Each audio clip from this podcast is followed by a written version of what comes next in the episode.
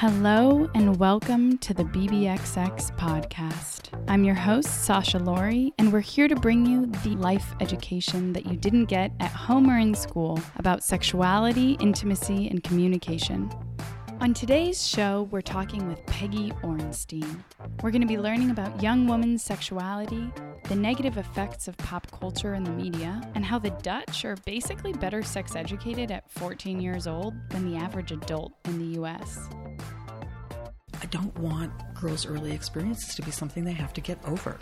I was not raped is a very low bar for Yeah. a sexual experience. Right. Why do we always make the woman into this passive recipient of penisness? Peggy is a New York Times best-selling author of the book Girls and Sex, has been featured on NPR's All Things Considered, and was named by the Columbia Journalism Review as one of the 40 women who changed the media business in the past 40 years.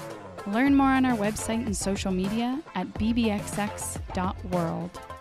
All right, everybody, thanks for joining us today. We have the honor of having mm-hmm. Peggy Orenstein on board with us today. So I'd like to kind of just start out with to give people an idea of your work and kind of the, the motivation and the inspiration behind it, to have you talk a little bit about how you got started, where your personal narrative comes into mm-hmm. play throughout your work. Well, there, I mean, I always, I always start with the personal. And girls and sex, it's sort of an, a, couple. There's a, a bunch of different things that led me there. Um, part of it is that I have a daughter who was heading to high school, um, and so I was really thinking anew about these issues that have always been percolating for me. But you know, one thing that I really struggled, I, I never got this into the book but I kept trying. I kept putting it in, taking it out, putting it in, taking it. Was was sort of my own experience as a girl, um, which was very positive, and I think that that was partly why I was so taken aback by what I was hearing from young women. Partly because my mom was really positive. I was definitely told, you know. Nobody buys the cow when they can get the milk for free, and this kind of like wait till you're married. I mean, literally, my dad said that to me. I don't know if I've ever heard that expression. You before. haven't? No. What does Oh that even mean? Why buy the cow when you can get the milk for free? Like, why would you marry somebody if you can have sex with them? That's what And your dad told you that. my dad sat me down before. I That's so Yeah, insightful. I know, I know. They they changed, you Yeah. know, they changed. I don't want to put my parents down, but my mom. So once you got married, though, Right. My mom was really clear that like I didn't really didn't would be plugging my ears and humming because my mom would tell me how great her sex life was with my dad. That's amazing. And they would leave um, books around the house, like every you know back in that era. Everything. That was how you sex. passively educated people. It was like they'll probably find this. You- well it wasn't probably it was like where i would like couldn't miss it so you know i i read all the ch- you know the chapter on female masturbation and thought hmm when i was like 12 and thought Yeah. i better go try that out but I, even more than that i feel like there was this time sort of after the sexual revolution Yeah.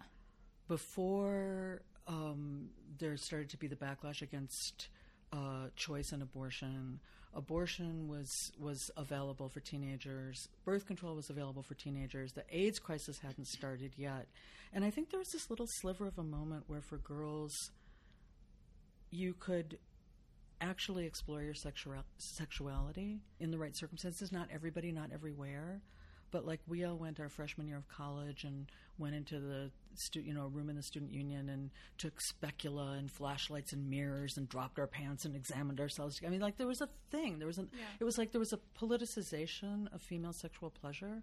Well, I know came from sort of a, a particular branch of second wave feminism and like trickled down to my generation. Um, and then I think that door slammed shut in the mid 80s or the early 80s with AIDS and the Reagan administration and various things. But so my experience, and also we didn't have frats where I went to college. We didn't have alcohol either, for that matter.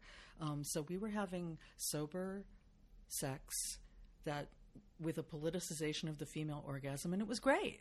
You know, so so I thought that was just going to keep on marching forward. And when I started talking to girls today about what their sex lives were like, I was kind of stunned, to be honest, because it was clear that they felt like, yeah, sure, we can have sex, we can do what we want, but they weren't enjoying it. Right. And that contradiction, I just was like, I, I was really blown away by it. So that was sort of a lot of what motivated me. Yeah, and that's so interesting because it it literally seems as though things have gone backwards. As you're saying, you're talking about at this peak of potential for this revolution, and then now, with at least speaking from my own personal experience, totally the opposite and much more so. closed off. And so you you attributed that a little bit to AIDS, but what else would you say has maybe played a role in that?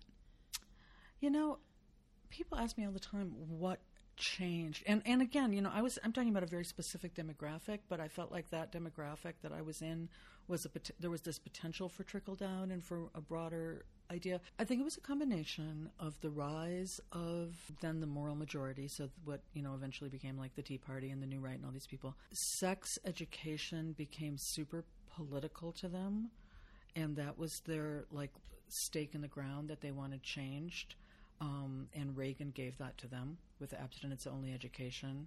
Uh, the AIDS crisis made sex equal death for a whole generation of people. Um, that took a lot of the fun away. Mm-hmm. Uh, and then simultaneously, the commercial culture, a lot of the rules were dropped around what they could depict. And th- that became a much more aggressively objectified culture. And then you had the internet, the rise of the internet and social media. And then, you know, to be fair, not to just totally stick it to the right, Bill Clinton and I did not have sex with that woman and not defining oral sex as sex and all of that did not do anybody any favors either. Right. And so BBXX actually started through an art project I did in college and it came out of kind of this conversation I overheard. It was in a, a, personal narrative class in which you could ask these super personal questions. One person was in the hot seat. And one of the questions asked in this kind of intimate classroom experience and environment was, What's the best sex you've ever had? And this girl answered, Well, um, and this was her second long-term relationship and she said to be honest it's it's never really been that great and you know we tried for a while um, but now we just kind of focus on him and I just enjoy the experience. Mm. And I remember thinking, frustrated from my own experiences, lack of information, too, throughout life, thinking, why is this a story I hear so much? Why is this the norm? Like this that's is the, the default. I mean, that's the script. That's the script. The script focuses on male pleasure. Sara McClelland, who's a psychologist at the University of Michigan, frames this as a social justice issue, which I think is really great. And she uh, coined the phrase that I use all the time, which is intimate justice. Mm-hmm. And that's this idea that sex is political as well as personal. So just like, you know, who vacuums the floor or who does the dishes mm-hmm. in your house. And it right. brings up similar issues around gender inequality and economic disparity and physical and mental well being and violence. And what intimate justice urges to do is ask these questions. So, who is entitled to engage in an experience? Who is entitled to enjoy that experience? Right. Who's the primary beneficiary of that experience? How does each partner define good enough? And, you know, yeah, those are really hard questions, I think, for a lot of adult women and traumatic questions to confront. When I start talking about this in a crowd of parents, I can see on women's faces this sort of almost terror mm-hmm. go across their face or this sorrow. And I just kept thinking when we're talking about girls, I just I don't want girls' early experiences to be something they have to get over. Right.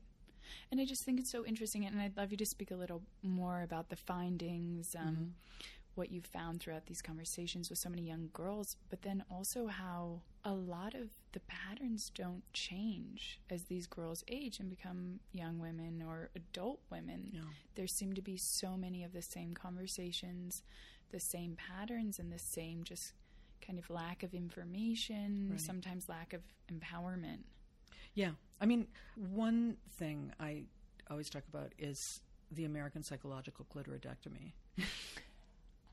and and I think I mean it's it's it's sort of funny, but in flip, but it's really real, and it's the way that we complete. I mean, I just saw. Did you get that book when you were little, uh, Care and Keeping of You, the American Girl book? No. Most girls get that for their puberty book. I got nothing. Oh, well. I got zero right. things. I didn't even get a map that says, here's your clitoris. Well, I here's the thing. Google it when I was 20 because I decided maybe I don't have one. Maybe that's right. why I don't have orgasms. Oh, that's the horror. Is that girls And I'm just like, how is that a thing that anyone one. ever thinks I if know. you're thinking that. We would Never ever think that. we would never allow that level of ignorance about your elbow No. or your nose. No. I mean it's crazy. So Care and Keeping, and I'll get back to the American Psychological Clitoridectomy, but the Care and Keeping of You Too, which is the second book, they have a map of the external genital female genitalia. right. They don't name You're kidding me. the clitoris. No, You're- it's there's like sort of a mark there, but you know they've got the labia, they've got the vulva, they've got like you know the urethra. Every, what are they afraid? They've got like periods, pregnancy, AIDS. Exactly. So this is No exactly this is my. American clitor, uh, psychological clitoridectomy. When girls are born, when when parents have their babies, they statistically have more of a likelihood of naming their all their boys' body parts. So they'll say like, "Here's your pee or something like that. Girls, they go right from navel to knees, and there's no better way to make something unspeakable than not to give it a name. It's like Voldemort. Yep. Then you go to And your then people exactly become afraid of it. vulvamort, and then you go to your um, to your puberty education class, right? If you have Yeah. one, If you have one, and which you you, learn boys don't. have erections and ejaculations, girls periods and unwanted pregnancy. Mm-hmm. Not the same you know. And then you see that in you know that thing that looks like a steer's head or a Yes, George painting, yes. like the internal Exactly thing, like and George it grays out between the legs. So you never say vulva. I mean, even the vagina monologues, it's the vulva monologues. It's not the. vag- I mean, we never say vulva. We never say clitoris. No surprise, fewer than half of girls aged 14 to 17 have ever masturbated. That will not come as a surprise to you, I guess. No, And sadly, will uh, then they go into their partnered experience. Right. And we expect, in some miraculous way, magical thinking that they're going to think it's about them, that they're going to feel like they they have, you know, that they can voice their wants, their limits, their needs, or even know what those would be. right. If you don't even, if you've never had even an orgasm, know what those would be. Right. Even if you have a of them are partner who says what feels good to you. Right. How and would you're like, know? Well, what? I don't know what the definition of feels good yeah. is. What is the definition of feels good? Right. Exactly. It might just be, I enjoy your company like that. It might be who- it doesn't hurt. right. It might be it doesn't hurt. Right. And we allow that. We allow, you know, this, that's why one of the re- things that I, you know, I, I'm so grateful that we're having this umbrella conversation about consent in the culture. Mm-hmm. So important, so important. But it's a baseline. Right. You know, I was not raped is a very low bar for a sexual experience. Right. And that's the other reason why I wanted to write Girls and Sex was that I wanted to talk about what happens after yes and how we can Right. provide an experience that is reciprocal, that's mutual, that's enjoyable. and kind of just raise that bar because I think a lot of women too think, oh, that's just how it is because they don't have that comparison. Their friends haven't Right. had these great experiences, or they think, oh, that's just how partners are, you know, not Exactly. necessarily the most generous versus just raising their bar and being like, no, there are, you know, men or women in some cases Right. who genuinely value your pleasure, your orgasm more than their own. Right. Like the bar is higher. So everybody just needs to kind Right. of raise their values and adjust to that and leave behind all the bullshit. Yeah. And one of the things that, that Sara McClelland, who the intimate justice woman, talks about, she does a lot of studies on um, sexual satisfaction, the how people define good enough part. And so young women are more likely she does all her stuff with college students so she's looking at college students are more likely not not entirely but more likely than young men to define their pleasure by their or their satisfaction by their partner's pleasure so they'll say this is in, in, well both uh, in same sex and other sex encounters so they'll say um, if he had a good time i had a good time Right, exactly. Like and that girl. men are more likely, again, not exclusively, but more likely to define their satisfaction by their own pleasure. So, like by their orgasm, like if I had a good time, I had a good time. And so, you know, and bad sex, girls will say, you know, use words like humiliating, degrading, painful. Boys, guys never use that language. So if you go into an experience hoping that it won't hurt, wanting to feel close to your partner, expecting he'll have an orgasm, yeah, you're going to be satisfied if that low bar is reached. And there's nothing wrong, you know, with wanting to feel close to your partner. There's nothing wrong with wanting to feel good. Orgasm is not the only measure of a sexual experience, but, you know, low bar. And that's why in research you often see that women report satisfaction levels equal to men's because they have a different definition. Yeah. And so, how do we change that conversation? Because there are people who, you know, value their partner. Like, there are men who Yes. genuinely care.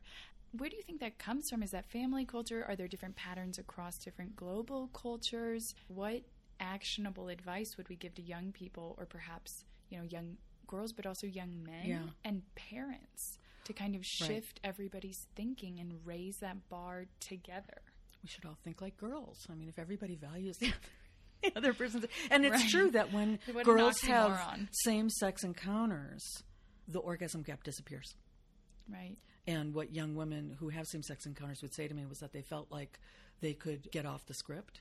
They all said that, like they'd all read the same Tumblr post. But but I, I knew what they meant, right? They they meant they could get off that heterosexual expectation script, mm-hmm. and they could create an encounter that worked for them, and they were into you know this much more mutuality, reciprocity. And girls who have encounters with both boys and girls would really talk about that. They would really point that out as a as a marked difference for them. So I do think there is something to that. I'm being facetious, but I'm also not. But look, we have no education in this country.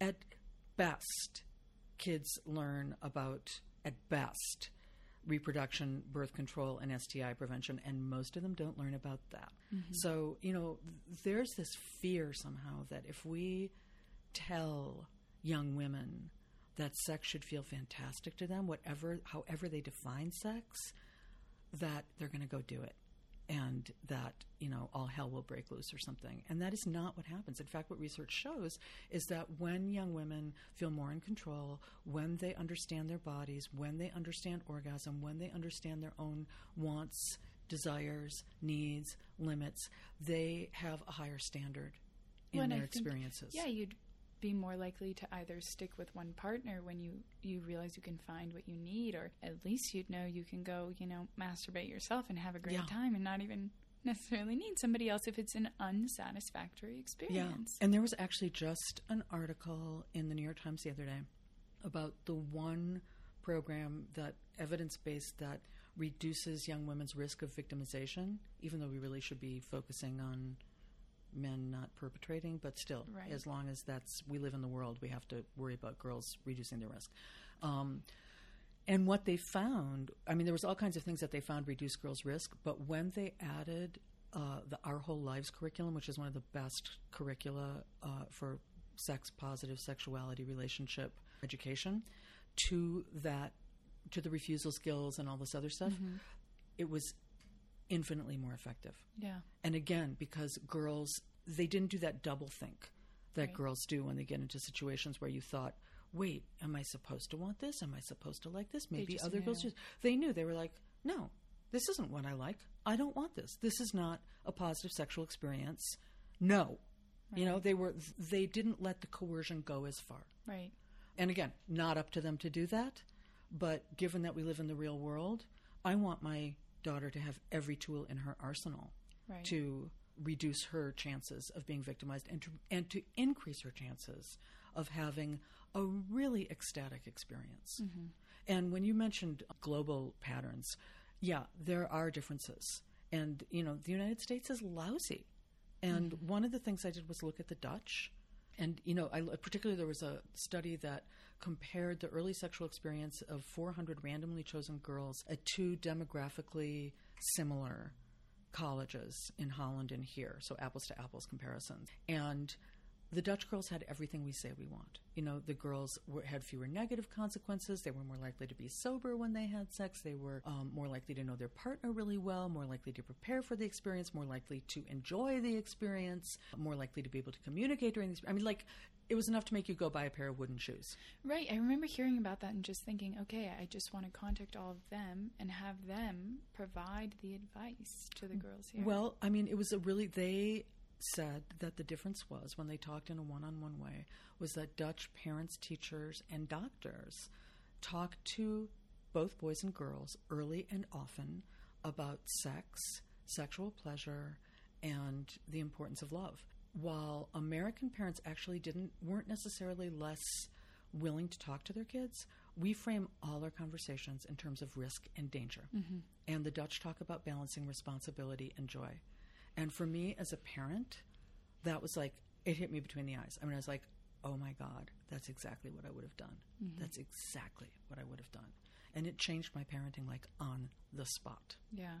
And so since they you particularly mentioned they also focus on boys, how do we Yeah. involve boys and men into this realization and this movement of empowerment, of pleasure and like equality? How do we get them involved as well? Well, I really, I mean, I've been talking, I've, I'm writing a book on boys now, boys and sex. Amazing. So I've been talking to a lot of boys, and most of them, the vast, vast, vast, vast majority of them, don't want their partners to have a bad experience, mm-hmm. but they're working on the same script. So nobody, as little as we talk to girls, we talk to boys less. I mean, generally, what they have heard from their parents is don't get a girl pregnant and respect women with no, like, what does that mean?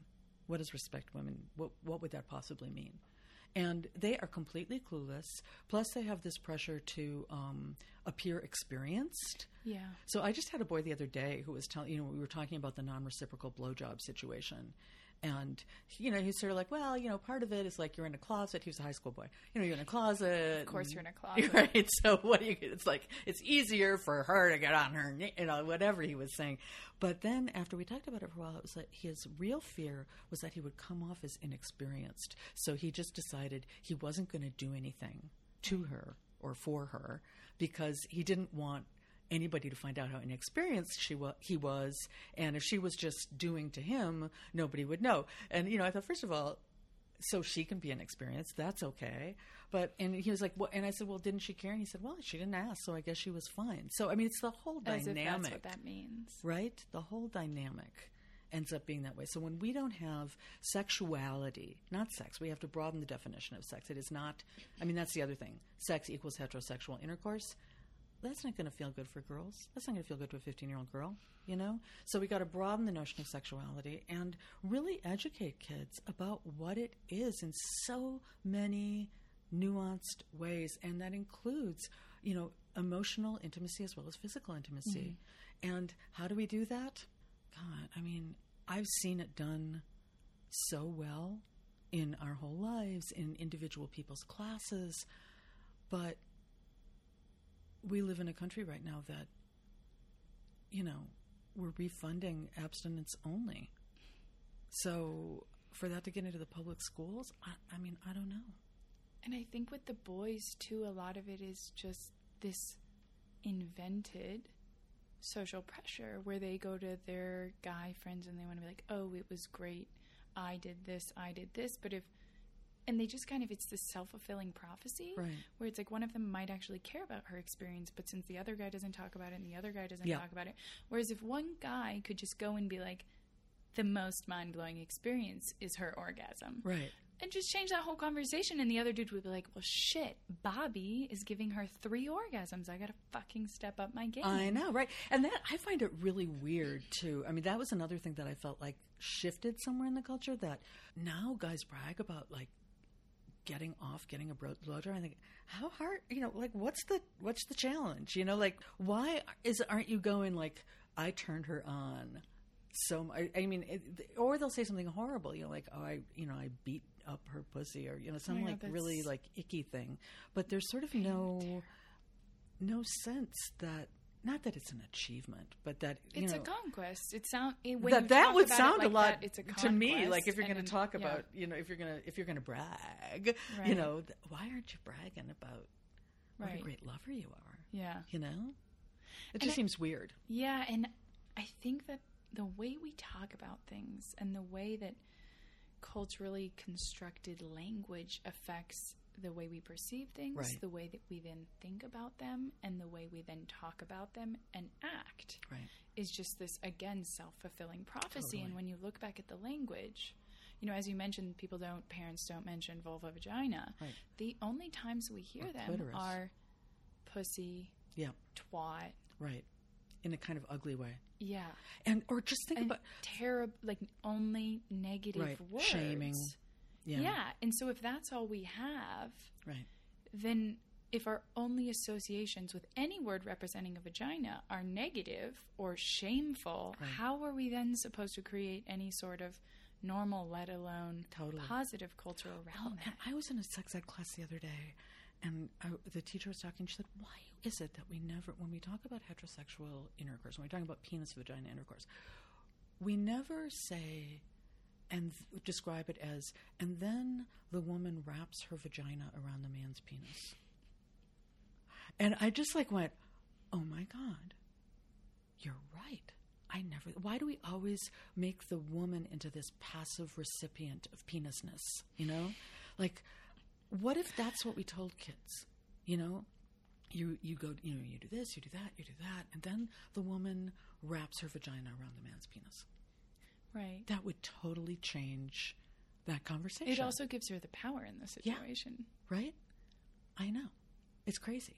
And I mean, even that whole the whole thing that all, I guess other cultures learn this, even though they don't have baseball because they all get American culture. You know, that idea of the bases, right? That, Right. Which you know, the bases are changing all the time. But whatever the bases are, I was in another sex ed class where a boy raised his hand and said, um, "I never thought about it before, but in baseball, there's winners and losers. So who's the loser supposed to be in sex? Right? That's cra- and and if you even if you play it out actually in your head, the girls aren't even the opposing team; they're the field. Right. Right? You're on the same Their field. team. Yeah. So I thought that was such an amazing moment for that boy. And this is the kind of that was that kind of class where they're having these incredible discussions. And I really believe that kids these this was a 11th grader I think, totally capable of having those discussions. Um, and I really believe like I don't think, you know, necessarily everything's going to be perfect for him from here out, but I think he's going to go into his relate, you know, whether it's five minutes or 50 years, a little less, a little more as a partner, mm-hmm. and a little less as an adversary who sees girls' limits as a Right. challenge. As a challenge, as a competition, or Right. where there's a, a winner or a loser. Thank you so much for tuning in to listen to the BBXX podcast. You can learn more on our website or on our social media at bbxx.world.